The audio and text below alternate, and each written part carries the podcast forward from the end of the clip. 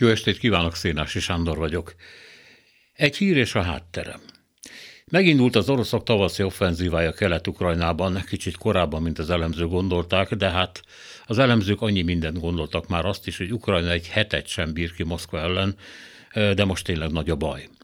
78 zászló állt fel az ukránokkal szemben, és az utánpótlásuk a gyatra orosz állapotok ellenére is folyamatos, szemben a hazaiak fogyatkozó erőivel. A korábban több parancsnokság alatt szétszórt putyini erőket most egy tábornok, Alexander Dvornikov, a déli katonai körzet parancsnoka, a szíriai mészárosnak is nevezett, könyörtelen pusztító vezeti. Az ukrán fegyverzet és lőszer kifogyóban Zelenszky arról beszélt, még hétfő a televízióban, hogy a szállítmányok késnek, az oroszok megközölték, hogy legalább egy ilyen konvojt már kilőttek, de inkább kettőt.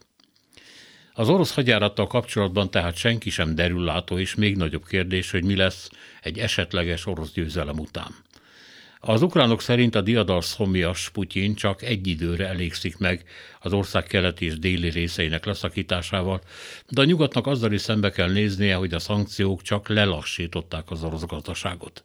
A háború összehozta, a valódi béke nélküli látszatbéke megint megoszthatja Európát és visszahozhatja vitákat Amerikával.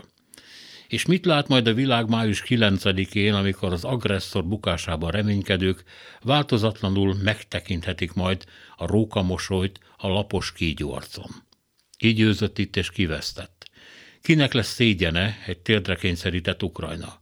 Lesz-e több olcsóbb gáz, hogy a nyugat bukását valami megédesítse?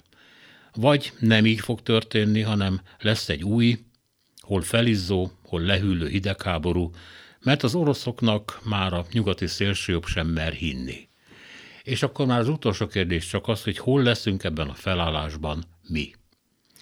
Feleletek nincsenek, az utóbbira pedig tán a borulátók sem mernének válaszolni babonából is, meg szégyenből is.